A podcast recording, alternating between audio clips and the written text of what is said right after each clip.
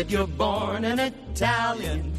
If you want your life to be great, see that you're born an Italiano and your life will be great.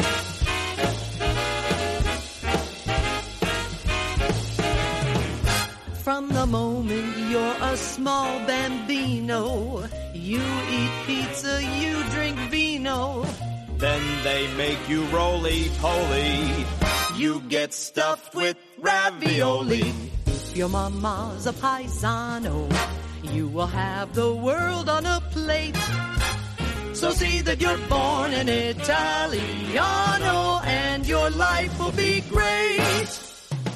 Welcome back, everybody, to another episode of the Italian American Podcast. I'm John Viola, getting to spend some time with my two great friends, the notorious POB, Patrick O'Boyle, and the one and only Miss Rossella Rago. And, folks, today is a little bit of a sad one. So, guys, as much as I love being together with two of my best friends in the world, pour yourself a glass of wine. This is, in my mind, something like, I guess, what do they say, an Irish wake, Pat? When you sit around and drink and memorialize the dead? Um, that's a loaded question. Um, Wait, like Italian wake, we sit around and eat cookies and drink wine and memorialize the dead. no, they Yeah. don't. Not, that's not, But not the that- same drinking. that- no, Italians are not supposed to. I'm a, a modernized. An Irish awake would include alcohol.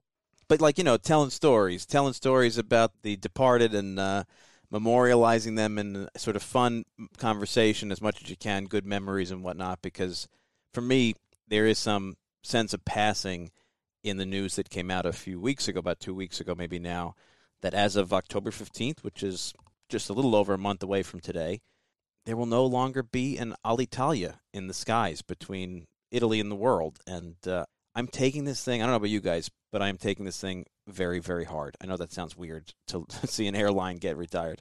It's probably because of all the nonnas that stole silverware from Alitalia back in the day. They can't. God, uh, God, isn't can't that support- isn't that the truth? if there ever was a truer thing said on this show, I'd love to know. I went to the house in Italy. I opened the drawer, and it's like I, I was like, "Did you friggin' register for uh, at Alitalia when you got married? Like, it's, you got the whole set. You got a set for twelve people of the silverware." Oh come on, tell me, tell me honestly, you guys never took anything off. I have so much stuff I clipped off Alitalia. I mean, maybe I am responsible too, but the last time I flew Alitalia, oh gosh, it's been a while now. Uh, I think I even walked out with the blankets. Of course you did.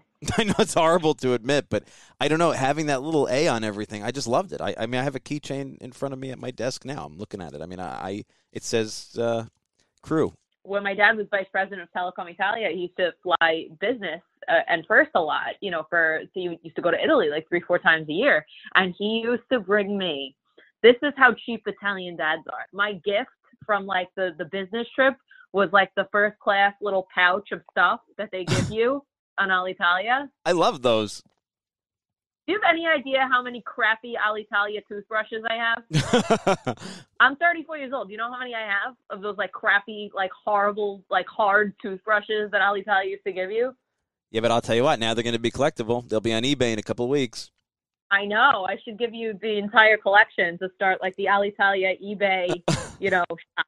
Well, let me. What what used to come in those bags? It was like the toothbrush, a little tiny toothpaste, like uh little packets of or, or like a little bottle of lotion, um perfume, like a tiny spritz of perfume.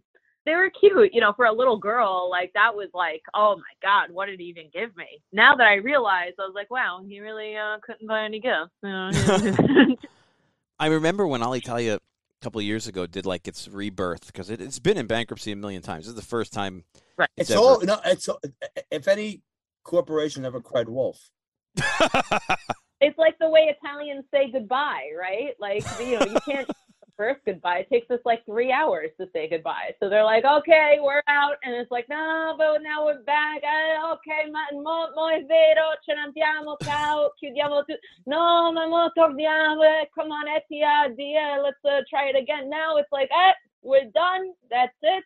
We gotta go. Yeah, they finally closed the car door on this one. But I, I mean, it's been yeah, it's been a couple of bankruptcies, and they have kind of come back and forth. But I do remember the last time they went through this, I was still at NIAF, and they were one of our supporters for events and stuff. And we had been working on the expo and getting all these companies out, and it was a lot of negotiation. I actually did meetings at their headquarters with like their president and stuff. And I remember one of their like big things in the rebirth because it's so Italian, right? It's so much of Alitalia that we love and are here to memorialize today is really aesthetic and figura.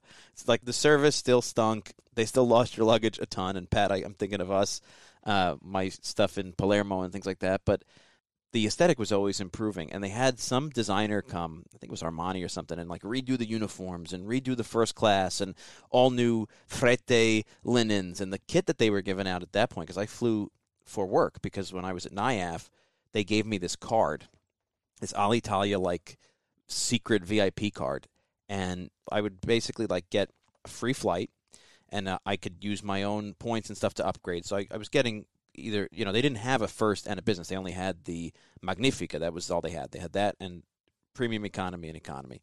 So it wasn't that expensive to upgrade to the Magnifica, and you got you know the lay down bed and all this stuff. And the kits they were given had like you know uh, I think it was Salvatore Ferragamo by the end. They were giving out Ferragamo toothbrush and all. It was it was quite nice. But again, it's Alitalia, so a lot of the nice stuff was the aesthetic stuff, and uh, the service was what it was. But with this little card they gave me for NIAF, they would pick me up at the gate. Wow, did they really? Yeah. Did they ever like steal anything out of your luggage? you hear about like the luggage like not arriving, but like it must have been around like 2004 through 2008 or so. There was like a really big problem with like if the luggage did arrive, it would like always arrive like half empty. Wow, I never heard that. Oh yeah, one time mom got her luggage 5 days after she arrived and it was so light the guy could like hold it over his head and it was they took like such random crap like well my mom had brought like barbie dolls from america like cases of chewing gum from from costco and whatever but like they took crazy they took like one of her shoes they took her underwear they took my mother's underwear where was this in rome so that year we had connected through milan but it was always alitalia Wow, I never heard that. I did have them lose luggage a couple of times. Pat and I were in Italy one time for a thing, and I had picked up for the order. This is going to sound wacky, but if you listen to our show, you know we're whacked out. I had picked up our ceremonial uniform for the Constantinian order, which comes with this ceremonial saber. How many people get to say ceremonial saber well, in a podcast? Well, the real question is how many people had to figure out how to say it in Italian because, as Pat will recount, I get to the airport. It's a plastic sword. I mean, the, the handle's metal. It's very nice, but the, there's no blade. The blade is silver plastic, and uh, they won't let me take it on the plane, obviously. And it's not not cheap. And so I'm like, okay, well, I got to check it. So they send me to, you know, in, in the Italian airports, they have those people who wrap your stuff in green saran wrap. It's like a big business there, you know. Right. Yeah, you see it like spins the suitcase around and wraps it in, in saran wrap because you know yeah. that'll protect. Yeah, that that's how you know people are going through your luggage when you send it underneath.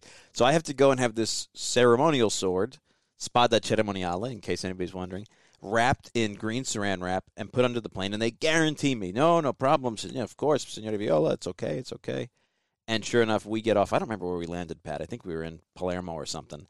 And uh, we waited for a couple hours, and that thing was just not turning up. We flew from Rome to Palermo, I think and uh, then it never turned up, and they couldn't track it, and it had made it to Palermo and disappeared in Palermo. So Pat and his brother Anthony and I spent the rest of the trip convinced there was some Palermitana Alitalia employee spreading butter on their morning. Uh, no, no, no, no. That was for a barbecue.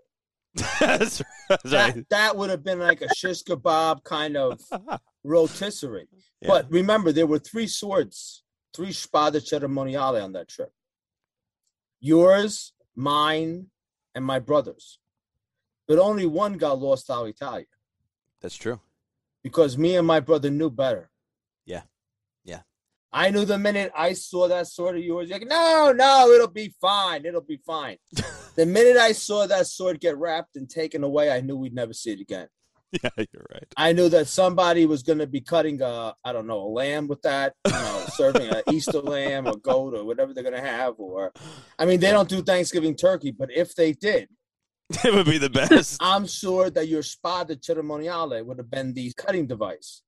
Yeah, it, there was always like this strange sinking feeling. Like you don't know unless you were like Italian and you were flying Alitalia and you know you had to hand something over to like one of the agents because like they they the, your suitcase is overweight so they may just take a bunch of crap out and redistribute it because like they wanted like either a bribe or they were going to charge you some ridiculous amount for being overweight and then like you know you go and you buy like uh the another duffel bag at the at the airport that costs you $150 anyway and you got to like put all like crap that you took out of your other suitcase in it and you hand it over and it's just that sinking feeling like you know you're never going to see this again Alitalia was the only airline you knew you could actually. I hate to say this, but it sounds hard. But you could actually bribe somebody to let you take the luggage overweight. I did that once. I had a, I had to be 30, 40 pounds overweight. I had all my work stuff and all the books. Whoa, whoa! You guys are getting rough. No, it's true though. I, I, I they, I, they ended up like I basically said like, well, what, what would I have to pay? What's the fee? Whatever. And when they gave me the kind of like wink, wink fee in cash, and like, oh, it's a, it's a Jordache bag, or you know, it's a Tumi bag. In that case, it's a, and then they just put like a different sticker on, and under it went. It was like nothing my dad used to get so mad when they were overweight and we were like taking the stuff out at the check-in gate and stuff and he used to scream and pace and be like this is so embarrassing. Like solo le fanno queste cose oh, only gypsies this kind of stuff. It was just like the ultimate italian dad shaming for the luggages being overweight. Like there was just no i i never felt like worse about myself than when i had to check in luggage when i was flying with my parents it, it always was an adventure. That's the thing I think I'll miss about Alitalia is everything was an adventure. The personnel. I remember landing in Rome one time and our luggage wasn't coming out, and it was like a good long while. Like everybody else was gone, and my brother, who was probably like twelve at the time, actually climbed on the belt at the luggage thing, like walked right back to where they were. I mean, this is before September 11th, obviously, and was he was gone for like five six minutes, and then all of a sudden he came back with our luggage. It was just sitting out there, and he just like pulled. Nobody said anything to him. Nobody stopped him. He just climbed through the belt, came out with our luggage. It was like no questions asked. That's amazing. That's Alitalia to me.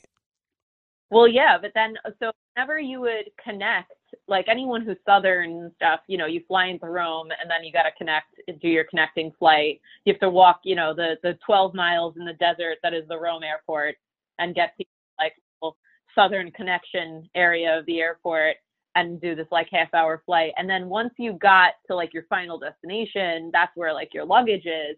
And then, you know, nine out of 10 times it, it didn't come out. And then the office in like wherever the hell you are, like in, in, in Bari Palese or in Palermo, Sicily, that is like the ninth circle of hell because you're in that loop where it's like bagagli smarriti. And then you got this guy with like this fabulous tan, like typing with one finger, and he's like, "But okay, uh, uh, where are you staying? What is uh, the address?" And you know he's definitely like gonna copy it down wrong and stuff. And he's like so over. There's like 18 people behind you, and then like I remember one time the girl came back. It was him and another girl working, and when the girl came back to like relieve him, he was like, "Ah, pranzo finalmente," and then this girl comes you know, that you spent a half hour talking to this guy, and then like, you know, this other girl sits down. She's like, "Okay, where are you staying?" And you're like, "Oh, oh, the rage." I mean, look, you can complain about a lot of airlines, and Alitalia gets a lot of complaints. I think that that's that's safe to say, and it was. It was a you know it was a state run for the majority of its existence. Airline. It started 1946, 47, right after the war it's been, like I said, up and down in its economic status. It's been bankrupt a couple of times, always looking for new partners. And there was always that sense that this was like a state run entity, even as it slowly privatized.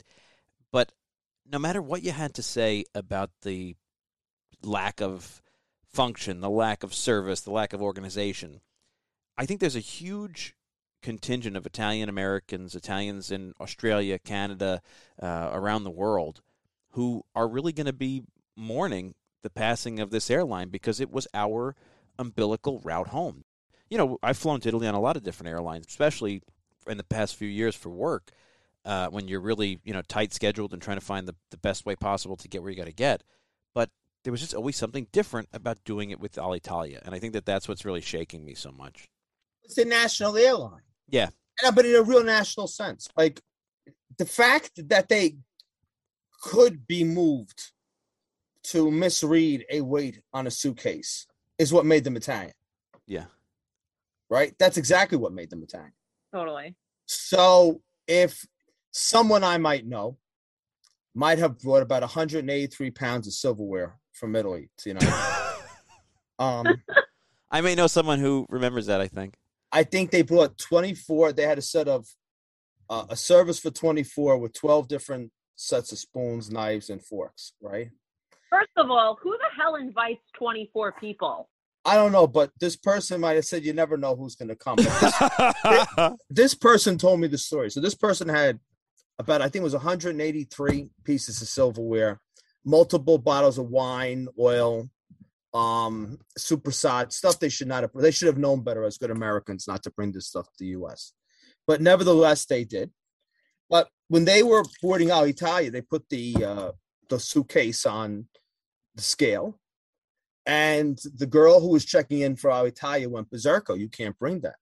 And this person told me that they got all emotional and they told the girl behind the counter that that was for their mother, that their cousin in Italy was sending something to their mother. And she was very old and she was very sad and wanted to make sure her cousin got 183 pieces of brand new stainless steel for the house. And the girl from Alitalia might just waved and said, ah, don't worry about it. Yeah. That's the beauty of Italia. Yeah. So eh, maybe somebody took a tip when they saw the Jordache bag, and maybe someone also said the plane might go down with all the silverware. But how can I not let this lady's trousseau get across the border? so true. So you know, it, it, was an Italian airline. Someone said this that was very true. They said that if you were on like um, British Airways, that the the wait i don't know if you call wait staff the, the crew what's the correct politically correct word now for a steward? You can't say the, atten- the attendants flight attendants? Okay the flight attendants could be very they were always very polite very chipper and very polite on ba right? And in alitalia they were cranky. They were cranky Italians. they were cranky italians right? Don't bother me. I, why do i have to work to be paid? The whole nine yards. But then if you spilled a glass of wine on yourself on british airways the flight attendants would flip out like, "How dare you spill wine on yourself, you you sloppy person!" And I have to help you clean. Very annoyed. But that when you did it on Alitalia, all of a sudden, all the cranky flight attendants on Alitalia all became Italian mothers, and that instantaneously seltzer water and like all kinds of cleaning products would come out, and then a team would all go from nasty and cranky to very, "Oh, we'll get this out, don't worry," and your shirt would be miraculously cleaned. That's how Italia. It is an airline that reflected Italy's dysfunctional personality. That's why we mourn it. Mom deserves the best, and there's no better place to shop for Mother's Day than Whole Foods Market. They're your destination for unbeatable savings, from premium gifts to show-stopping flowers and irresistible desserts. Start by saving 33% with Prime on all body care and candles. Then get a 15-stem bunch of tulips for just $9.99 each with Prime. Round out Mom's menu with festive rosé, irresistible berry chantilly cake, and more special treats. Come celebrate Mother's Day at Whole Foods Market. You're so right. I mean, look, they're going to reopen a new national carrier, right? Which is going to be completely state owned. Which so that I don't know what that says about the potential for service. But on October 15th, when Alitalia ceases to exist, for the many many times it has gone through this, this really is the final uh, requiem. And that same day, a new airline, ITA, Italia Trasporto Aereo, is going to open up, and it's going to own I wouldn't say a majority, a portion of Alitalia's berths at certain national airports. It's going to own some of their routes. It's going to own some of the equipment, but it's going to be rebranded, a new look, a new everything. And when that day does come, sure, there'll there'll be Italians there. You know, you'll get the same sort of, I hope, consideration, cacophony, uh, intimacy that that you got at Alitalia. But the truth of the matter is, I think for me, Alitalia is always going to be the byproduct of its deep history because you know born after the war from the conglomeration of a couple of regular Italian uh, domestic and, and, international airlines. It is the national carrier. It has been the national carrier. It was government owned for such a long time. It was known from the 40s on as the Freccia Alata, the, the winged arrow. That was their old logo. And the, the planes were, especially in, in the post war period, considered so fast. And then as jet aviation takes off in the 50s and 60s, it combines at the same time with Italy's economic boom and the miracle and La Dolce Vita and all of this like uh, sense of Italy as an international destination. And Alitalia becomes really a very cool brand internationally. And you know, in the 1960 Olympics, the the whole world focuses on Rome, and Alitalia is there, uh, bringing people, giving them that sense of Italianità from the first step in at the airport, uh, you know, at the gate, right through to when you finally land in Rome. And this boom in tourism to Italy that, that comes from around the world, it coincides with the growth of Alitalia, the growth of the great golden age of jet air travel. I, I think people were really, really tied to this as a familiar, cool, welcoming, and Italian experience. I mean, somebody was saying to me, like, if you think about the post war period and what it meant for Italy, what else is tied in there? Fiat, Nutella, you know, Pat, you always say the, the RAI Italy. Alitalia was right up there as one of the signature pegs in that tent, you know? And don't forget, too, like, this was the Pope's airline. Since 1964, this was the airline that the Pope took everywhere he went around the world. And, you know, John Paul II was the most traveled Pope in history. So you always saw him getting off that Alitalia with that red and green A on the tail fin. I mean, this is this is so deeply tied to Italy, I, I think, for me and for a lot of people. Yeah, I mean, uh, Alitalia is absolutely synonymous with Italy. It was Italy's airline. It was just uh, the way you went everywhere. And like, you know, recently they had they have Ryanair. They have like a bunch of like little ones. I think um, they they have these like little airlines like Meridiana, like Eurofly. Meridiana is gone. Eurofly. I think they're both gone. Am I correct? Yeah. Yeah. Yeah. So Alitalia, despite all their problems, like outlasted everyone. You know, they did the Italian goodbye a few times, but they always came back. And now it's like I, I'm having a hard time believing that this is really the end, but I guess it is. Yeah, there's a part of me that hopes that if this ITA takes off at some point, they'll like buy back the livery and at least bring back the look and feel of Alitalia because, you know, I mean, look, it, it wasn't the best meal you're going to have, but you could at least say the food was distinctly Italian. You know, you, you, knew that there was like thought going into it. You knew that the objects on the plane were aesthetically Italian, and I don't know. It, it just for me, I'm with you, Ro. I kind of hope beyond hope that maybe there's a revival. Like the Beatles, you know, everybody always hoped they'd get back together. Maybe no, maybe I mean they're not. Back. They're not. I mean, somebody might come one day and, and use that the brand. I mean, somebody might buy the brand in the future but I think it's very safe to say that Alitalia is gone because the Italy it represents is really gone. Wow, that's very profound. Yeah. You know, it's the Italy of the lira. Yeah. I remember distinctly flying to Italy, it had to be the summer of 1991. And Alitalia had a channel, like a radio channel, when you would get the earphones and listen. And it was Sanremo. And all those Sanremo songs I love from the 90s are because I would hear them for the first time on Alitalia going to Italy in the summer. If I went to Italy in the summer, I would hear those songs because um, now everyone, I mean, the internet just changed everything. But when in northern New Jersey, before Rai International became a 24 hour cable channel, you would receive uh, two hours of Italian television on the UHF. And besides that, that was on your only access to Sanremo or when the, the CDs or the, the, cassettes would be done and you could buy them. So that would kind of lay those um, Sanremo songs for that particular year. So Sanremo would happen at the end of February, beginning of March. The songs that won the Sanremo Song Contest would be on a specific channel of Italia. Wow. And to me, that always was like, oh wow, right? I remember I, I could tell you what year it was. It was Portami a ballare. That was that was playing because it was on like a repeat track. It was like 30 songs, and the whole time it could come on that that that one song. I guess that's 91. You could probably look it up. But um it was in Ita- Italy where an espresso was 500 lira, where everyone was dressed up, where only Americans wore shorts. Yeah it was a very different Italy. And Alitalia kind of had that classy, you might have more money, but we have more class Italy. Yeah. Where the flight crew was dressed to the nines. You know, I always felt that Alitalia had inherited the mantle of the Italian cruise liners of the 60s. Wow. You're really dropping bombs today. You're absolutely right. Absolutely right. That makes so much sense. And I often say it was around 2008 that the Italy of class began to die. The real Italy of class, right? The guy, you know, like where you know the streets were filled with guys with double-breasted suits and and hat, you know that that kind of classy Italy. And that's why I feel Alitalia exists as a brand of a national airline of a country that's dead. So true. Like if you take the luggage tags, Alitalia had great luggage tags. Yes, the best. Because it was Italian. It was always you know Italy's great at design, right? And Alitalia, um, their efficiency was Italian, but, their, but their design was also Italian. Why were people clipping their silverware? Because it was stylish. Yeah. And I just feel um I don't know that Italy's not there anymore. It will come back one day. I don't know. I'm not Nostradamus. I don't walk around with a crystal ball, but I don't mourn it because I don't feel it was the airline that I knew. Because San Remo's horrible now.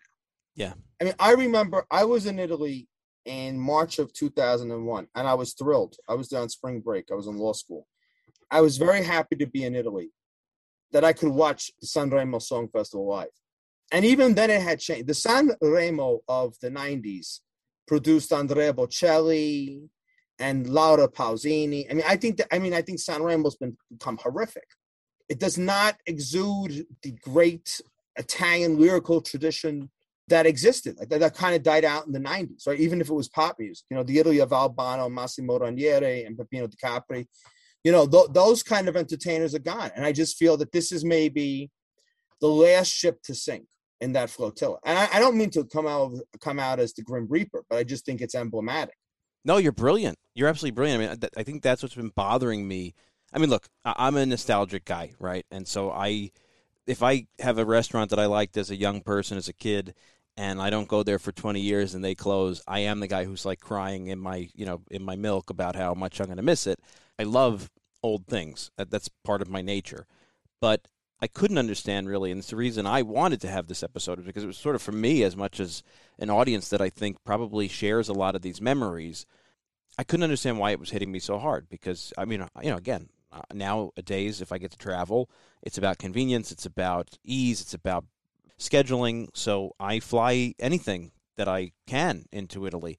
But the truth of the matter is, I've really been kind of emotional about this in a weird way, and I think you're absolutely right. I think it's for me, it's sort of another um, another loss in the Italy of Gettone and the Italy of Lira and the Italy of my youth, where everybody was dressed up, and it felt so different from the United States, and it felt. I mean, as much as I'm proud to be American, when you when you lived in a place that didn't have a lot of Italians, and you went to Italy like I did, you finally felt like you were home. You felt like you were amongst your own, and the world is so global now that what's even the concept of a national carrier? Most of these discount carriers that people use, you wouldn't really know what nation they came from. They're all kind of the same thing, and it's you know how much cheaper can we make the experience, and how much you know can we save you here, and your your luggage is going to be uh, on the next plane after, or you're going to prepay to use the bathroom, and I mean all of this like cost cutting discount airline stuff where it's just you don't even know what airline you're flying. It's whatever Expedia or Kayak or some other site spit out as the cheapest option. And Alitalia, I guess you're right, Pat, represents a world where style and planning, and you went to a travel agent and you booked this thing, and your return. You were dressed up. You were dressed up. I mean, yeah. I, my cousins went on an airplane to Florida in 1978, and they tell a great story. They're like, it was like their first airplane trip, right? they're they're like teenagers and they have to put suits on, right? Because everyone's like, we gotta get dressed up. It's going on an airplane, right? And I just feel that the yoga pants, flip flop, backpack traveler is emblematic of maybe Virgin Atlantic, right? Yeah. Right, Virgin Atlantic, Ryanair. I'm gonna go for next to nothing. All my clothes are gonna be in a in a backpack, right? It's that traveler compared to the Italian who wore who got, you know, who had to get their suit pressed when they got off the airplane. You know, the Italians living in New York, a lot of them here for business, whose husbands came home from their Wall Street jobs at 12 o'clock to, you know, rushed up to the Upper East Side and they had a fully set table with china and silverware and their wife was dressed up and wore an apron and they they had like an Italian they had an Italian lifestyle in America, you know? Yeah. And I think that's totally I mean that's just gone. You know, Italy, yeah. Italy is now the country of casual, you know, as, as Rose says, vintage, even though they really don't understand that vintage means used. Um, shabby, she, and it's just different. It, it's in Italy, you know. I don't. I'm, I'm sure, you know, I'm sure there were people who bemoaned, you know, similar changes in past generations. I, I'm confident that we don't own this, but I think it's it's for us. It's for, for those of us who remember, because I've said to people constantly, if you went to Italy sometime around 2006, 2007, 2008 for the first time, you never saw the Italy that I saw because that that was dead by then. Yeah you know, you saw a different country, you saw a beautiful country, but you didn't see the same country. I, I think you're really on to something. I think that this is for me the passing of a time in life and a place and a time in that place that I am just not quite sure I'm ready to let go of. So it was a national airline. You were very articulate when you said you can no longer have a national airline because the world is too globalized for it. Yeah. Alitalia was the. I mean, I was on an airplane in Argentina. I was on multiple airplanes in Argentina a couple years ago and the alfajores is the is the national cookie of Argentina. Are you familiar with them?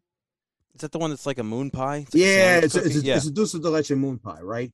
Yeah, delicious. No matter what you do in Argentina, you're getting you're getting an alfajores. There's no, it's the national. It is the only dessert. It is the national dessert. That's mm. it, right? In the country where it's it's it's dulce de leche a million different ways.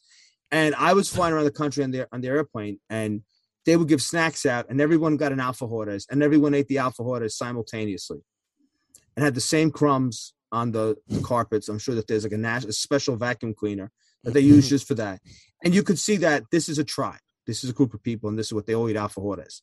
And there was a time when Italy was very much Italy, and you know, Alitalia had a pasta course because even if you, overheated macaroni on an airplane is kind of yucky, just now you had to have it. You know, it just it just had to be there, even if people complained about it. And that kind that kind of world is gone. It was always bad good that kind of food. Like you would always smell it warming up, and and at that point, like you'd eat anything, you know, because you, you've been on a plane for for a while, and and it was like you know they're coming down and they're like, oh, pasta or pollo, and you want the terrible reheated airplane pasta. Like you you yeah. actually want something about it that made you want it even like Pat said, the alfajores, the cookies, right? Like I remember, and, and this was even up until the last couple of times I flew it. Like, I, you know, instead of the peanuts, you'd get the taralli, like a little bag of taralli, or you'd get, I remember they used to have a, a chunk of Parmigiano Reggiano in like a little vacuum sealed silver bag. And in America, you open something like that out of a bag, you're expecting it to be awful, but it was a really good piece of Parmigiano. Like it, it, it was, it was Italy. You know, it was Italy from the moment you stepped into the airport, even here, going over to Alitalia. As soon as you got to the gate, you really did feel like you were in Italy. And it was great. It was like beverage cart always had like chinotto and aranciata and and wine. There was always wine. And I'll never forget the one time my mom and I got upgraded to first class, only going to Italy, not returning but it was our it was actually that was the only time I ever flew first class in my entire life.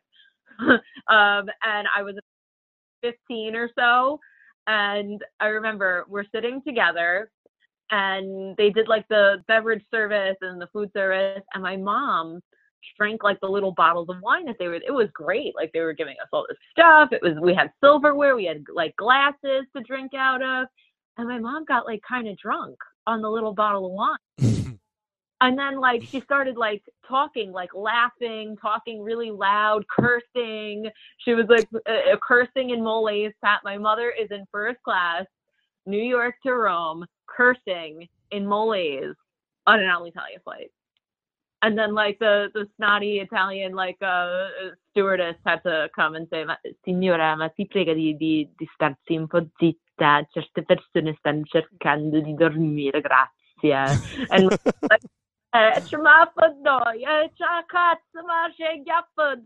and I'm and I'm like mortified. And I'm like, Ma, you're a little loud. You're a little loud right But it was always loud on Alitalia. Like there was always somebody acting up or the most important thing about Alitalia that I never saw anywhere else was when the plane would land, everyone would clap. Yeah. Yeah. Nobody else does that. And it's and on the attack the flights in Italy, I don't see that anymore. That's kind of died. I feel Alitalia died when they stopped the clapping when they landed. Wow, another bomb you're dropping. That's probably true. From a historical perspective, right? When they joined the EU, it's like the lira. This is really you were spot on when you said it's the Italy of the lira. As soon as you join the EU and the EU starts to regulate air travel differently and exclusivity, you know, don't forget Alitalia as a state-run airline succeeded in part because it had exclusivity on so many of the routes to and from Italy. And as when Europe changes its laws, Alitalia has to compete with a lot of other airlines, particularly low-cost airlines. And you know, Alitalia starts to die after September 11th when things change in terms of international travel and you take a big chunk of that tourism away and, and then the economic dip in 2008 but you're absolutely right. It's almost like the the corpus was there but the soul was gone if they weren't clapping on landing. I mean i know i knew of people in italy that would only book alitalia even if the flight was more expensive. Totally. Yeah and you'd say because of the language? And they'd say no i just i have to I, I it was almost like it was required right? It was loyalty. But i think it was more culture i don't know they felt like these people get a big part of italy is these people get me. Yeah. I think that our friend uh, nick fideli i think would agree with this.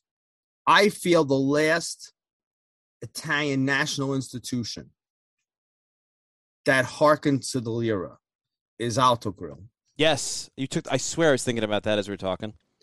And if you want to understand that country, you have to understand Autogrill. Absolutely. And uh, do you want to explain it? Because there's people out there who have no idea what Autogrill is.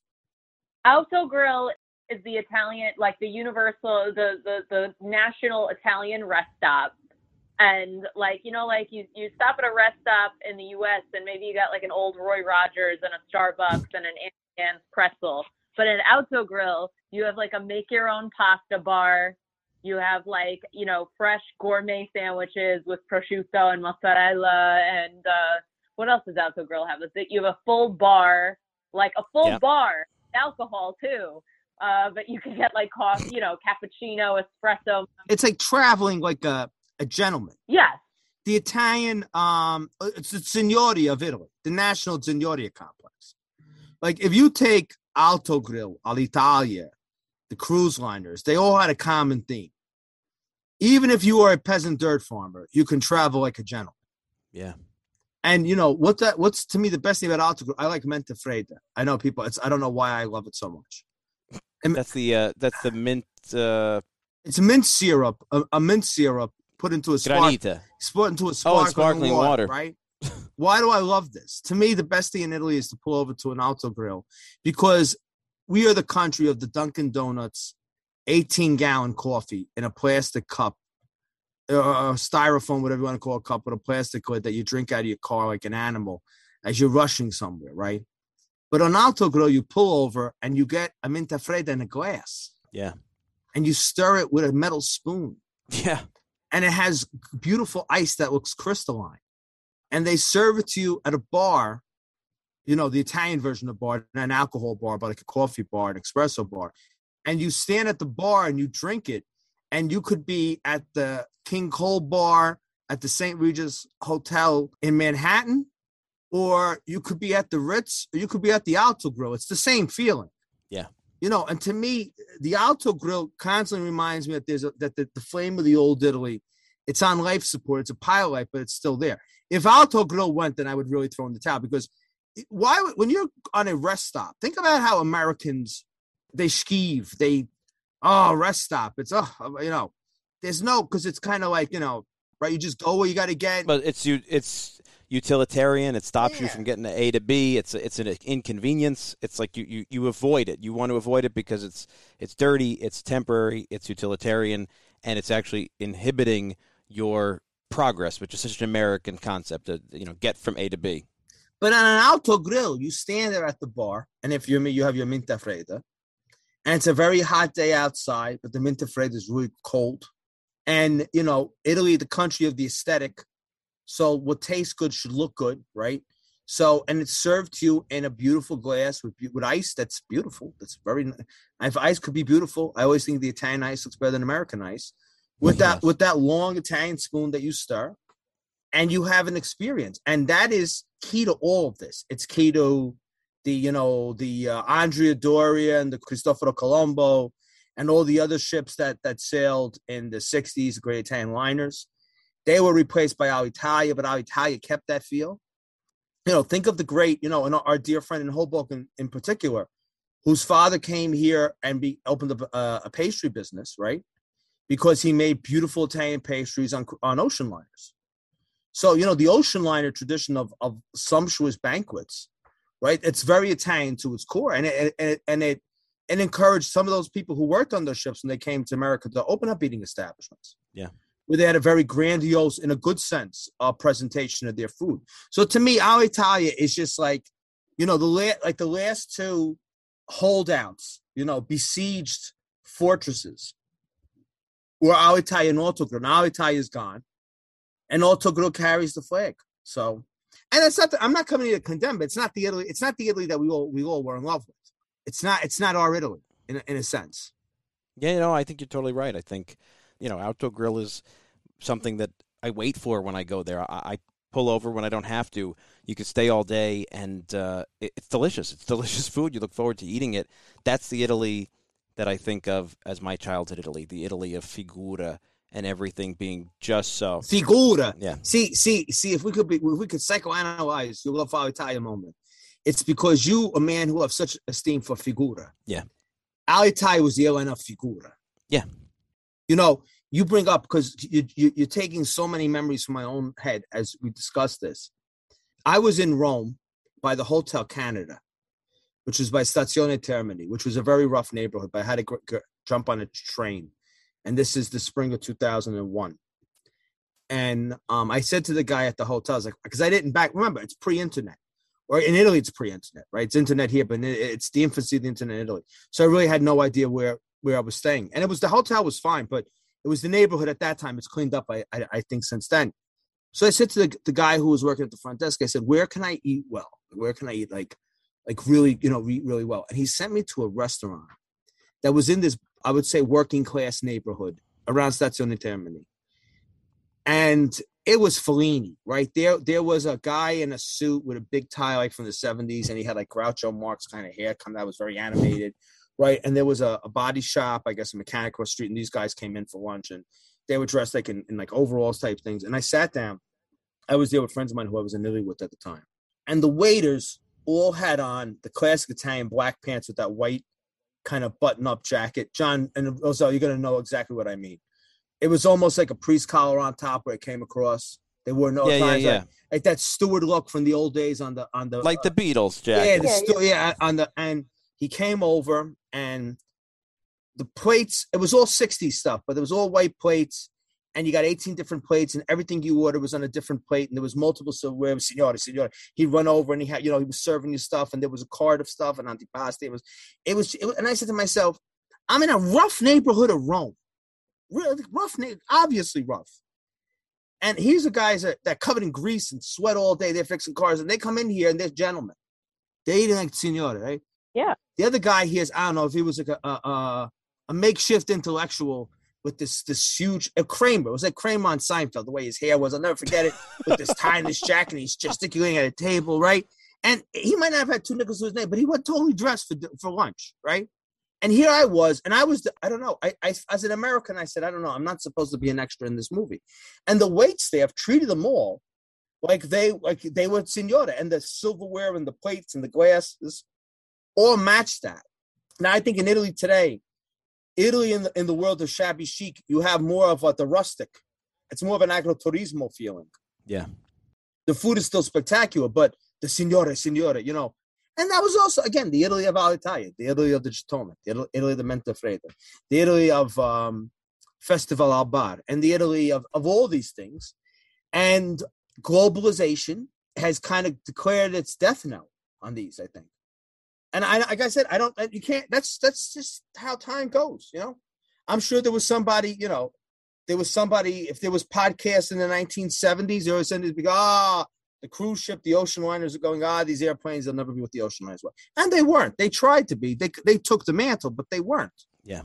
But, you know, and a, a young child today will never understand that because whatever comes after it won't have that same feel. Fall favorites are back on Mediaset Italia. All the shows you love to cozy up on the couch with. Italian family favorites whipped up in the kitchen with Cotto e Mangiato. All eyes are back on the Grande Fratello VIP House with a brand new season and a fresh crop of contestants. A double dose of Maria De Filippi with the return of new episodes of Amici and Uomini e Donne. And the game show that puts you in the hot seat, Caduta Libera, and host Gerry Scotti will test your wits. Mediaset Italia has all the best entertainment from Italy year round. Call your local television provider and ask for the channel today. No, I don't think it will. I, I think I, th- I think back to like you guys know I'm like a big collector of all of these pieces of Italian American history, and one of the objects that I coincidentally decided to buy myself for my birthday. I always like I needed an excuse to buy a piece of Italian American history, but uh, I had been staring at it for a long time, and it's this beautiful old poster from the '60s, the early '60s, of three immigrants from Italy waving in front of an Alitalia plane big blue background, and it says, uh, "We also go to North America with the special immigrant price, Tariffe Migranti." And I thought to myself, "Wow, Alitalia in the post-war era wasn't just the glamorous Dolce Vita, you know, come see Italy in the '60s, and this, it was also a route for a lot of people to a better life, and like us." it was a route and a carrier for a lot of people back to this homeland, this motherland, and, and for many of us for the first time. And as much as the Italy of the Gettone and the Lira is gone, is as much as the Italy of mass emigration. Of course, Italy's still suffering from a problem with brain drain and immigration, but it's a different kind.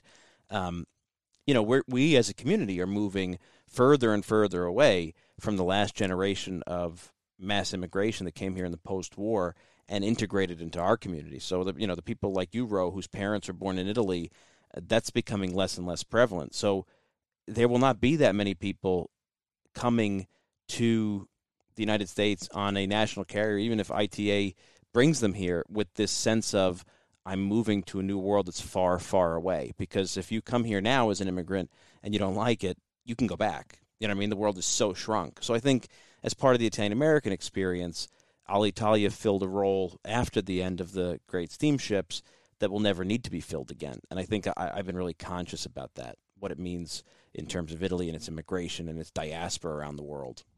You know, uh, it's like feeling like, uh, you know, you're one of the kids that, the last kids that grew up without a cell phone or without the internet. It's like this new generation won't understand the significance of Alitalia and what it meant to you know especially my my grandmother who you know came here on Alitalia.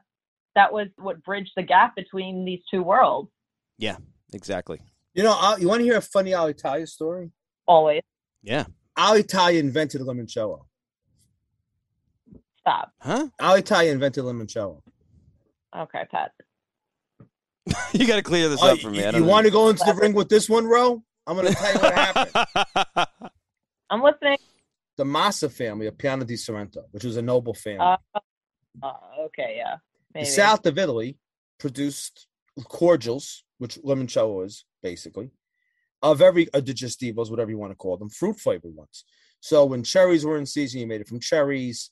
This time of year, you'd make it out of fennel, uh, wild fennel, walnuts, every flavor, oranges, lemons, the whole nine yards. But Sorrento did not particularly make limoncello. That was not their anchor product, right? But the Massa brothers decided from their lemon groves in in Sorrento, because Sorrento is famous for citrus fruits, its lemons in particular. The Massa brothers began to produce in the early 80s limoncello for commercial sale for the tourist industry in Sorrento. And they wanted to expand their business, really blow it up. And at that time, really, limoncello, limoncello was not a. It really, I mean, I've asked people in Piano di Sorrento this. They don't, they don't remember growing up with a lemon cordial, right? They grew up with Nugil, they grew up with a walnut one, but you know, you could have. You made it out of all different fruits. The Massa brothers were able to get their, I don't know what you would call that small shot size bottle. Yeah, travel size. I don't even know. Right. Through their friends on Alitalia, they were able to get that to be served on Alitalia and the popularity of limoncello and their brand in particular, Villa Massa, exploded. Wow. Because of a friend they had, it was being said. This is the story that I've often heard. it began being served on Alitalia, and that's what brought the world limoncello. That is amazing. I had no idea. It makes a lot of sense though, because you're right. This is not. That's not the. That's not. You know. It is. I mean, it's become so now. I mean, limoncello is 100 percent a Sorrento product now. It wasn't in in in the late 1970s, but in the early 1980s, yes, it was Alitalia that brought limoncello to the world. And that's the power of Alitalia's control of these routes to and from Italy, and the power of its brand, and the power of the figura that it brought to everything. If it was on Alitalia, it was the it had the imprimatur of Italian class, and and that's that's what's going to be missed for me. I think that's what you and I, I think all of us missed that. That was one of the things that always impressed you about Italy was the class. Yeah. You know, like I say to people all the time, like, you know, we're a casual country. You know, we've become that. We weren't in the 1960s, but we're a super casual country now. So we're the country of you go over somebody's house and you give them a red, we're red solo cup America, right? That's become our new emblem. Yeah. But still in Italy, in the South, I mean, it's dying. It's a dated concept, but you go over someone's house, you get a cordial and a beautiful glass. Yeah. In their museum dining room that they only use for special occasions, you know. Hmm. and we talk about that so often on that show. But that concept really was on Alitalia because you were a guest on the airline, even though you were paying for it. So you were treated with that seniorial type of respect. And yes, you you know, you got your beverages in real glass and your meals on real china, even though if it was in a little bit tight compartments and maybe it wasn't the best meal you ever had. But the silverware was real silverware, at least stainless. Yep. You're absolutely right, and I ha- I have some of it. That's yeah. my, my part in the downfall. I think we all have some of it. I think you're right. Pat, how much Alitalia silverware you got? I have nothing. I would never be a kleptomaniac and take stuff that didn't belong to me. And what about con- your mother? And none of us would ever do that and confess it on a podcast to be taped and kept on a file somewhere forever to be brought up again. And I'm sure I'm sure none of you ever took any of that stuff either. Am I correct?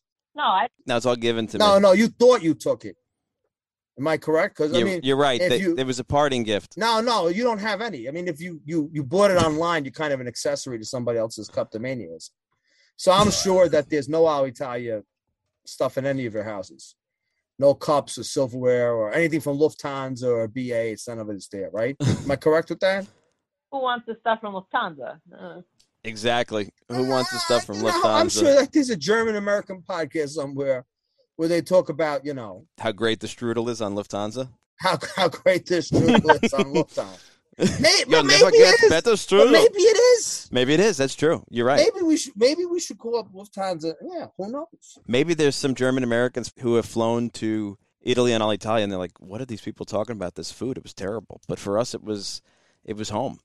When you went to Italy in the age of the lira, the Italy of the lira, it was your first step on the journey. So when you got on that plane and the gates closed, if you were in Kennedy Airport or Newark Airport or whatever airport you were in the United States, I would guess if in North America for that matter, when you got on that plane, you were already in Italy. Yeah. Because the change happened. Like that was your first look. And when it wasn't just your first look at the journey, it was your first taste of Italy. Totally. And so when you sat in the the your, your chair like for me, you put on the headphones, you'd find the San Remo channel. Now you were in Italy. Now you just had to physically get there, but you were mentally already there. And the people around you, for the most part, were mentally already there. I think that's why we mourned this so much. I could not have said it better myself. That's exactly right. From the moment they closed that door, yes, we had a journey ahead of us, but I was already in Italy. And uh, I'm so glad we had this positive while we're such a happy-go-lucky 18 months. Yeah, but it, it's nice to reminisce sometimes too. You know, I think the people that have gone through this, who've experienced the Alitalia journey, I think that they'll reminisce with us and understand just how much it meant. And it's nice to have this conversation with friends to sort of put a finger on where those feelings come from. Because you're absolutely right. The moment you close that door, you were already in Italy. And uh, I hope the next airline ITA has all the success in the world, and I hope they can replicate at least that that sense of Italianità. So, and if they want to give us free tickets to, test it out, yeah, you're right. That's true. Number one, I guarantee you, John and Ro will not take any of your silverware. Nor will I. So, if you go on with 500 spoons, we're gonna you're gonna when we walk off, you still have 500 spoons. so, so please, if you want to send us tickets, I'm sure you're not listening, and even if you did, you wouldn't send us anyway. Because if you're an Italian airline, you think you don't need us because that's Italy. but we'd be happy to go on your airplane and to review it. And if it doesn't feel like Alitalia, we won't tell anybody. we'll lose the episode. If we get the free trip, we will say, "Oh wow, it's just like Alitalia." so we'll, we'll, even say we paid for the drinks with Lita. Oh, that is true. I, I, I, if anybody's out there listening from ITA, we're we're here to uh, to be the first uh, online reviewers. We'd love to do it. I was going to say we were going to be your guinea pigs, but that would be considered a racist slur on an Italian American podcast. Yes, you can't. So we that. can't say we'll be your guinea pigs. We'll be your testers, your tasters, your lab rats, your lab rats. Yeah, whatever you want. You all go. You call us up. First class would be preferable, but you know, you take what you can get. That's so true. We'll go in the cargo. Yeah, we'll take anything we can get. We just want to be back in Italy. All right, before we go, I could not have an episode like this without asking for this. So, Ro, would you sign us off for all of our listeners? A big goodbye as uh, Rossella Rago, Alitalia stewardess. Oh boy, I hope I could do it without messing up. That's the power of editing. Okay, let me see. Let me see. Buonasera e benvenuti sull'Alitalia volo 0485 New York Fiumicina. Vi preghiamo di allacciare le cinture di sicurezza e gentilmente non vi aspettate che saremo molto nice con voi. Infatti saremo un po' nasty. Ah, anzi, non rubate le posate perché sapete chi siete. Grazie. Grazie per aver scelto l'Alitalia. Ci vediamo di nuovo. Arrivederci. oh, I'm gonna miss those. I am very, very, very much gonna miss those. Ro, thank you from all of us for giving us one last great memory. You're welcome. And if I ever miss Alitalia, I'm coming to you. So I hope you guys have enjoyed our little requiem for Italy's national airline, Alitalia, from 1947 to 2021. A great piece of an Italy that has uh, has changed and evolved over the years, but one that we all love very, very much and has contributed a lot to bringing us to this path in life and really to this show. So, from all of us at the Italian American Podcast, thanks for listening, and we'll see you next week. Dun, dun, dun, dun. Dun, dun, dun, dun, dun, dun. Dun, dun. See that you're born in Italiano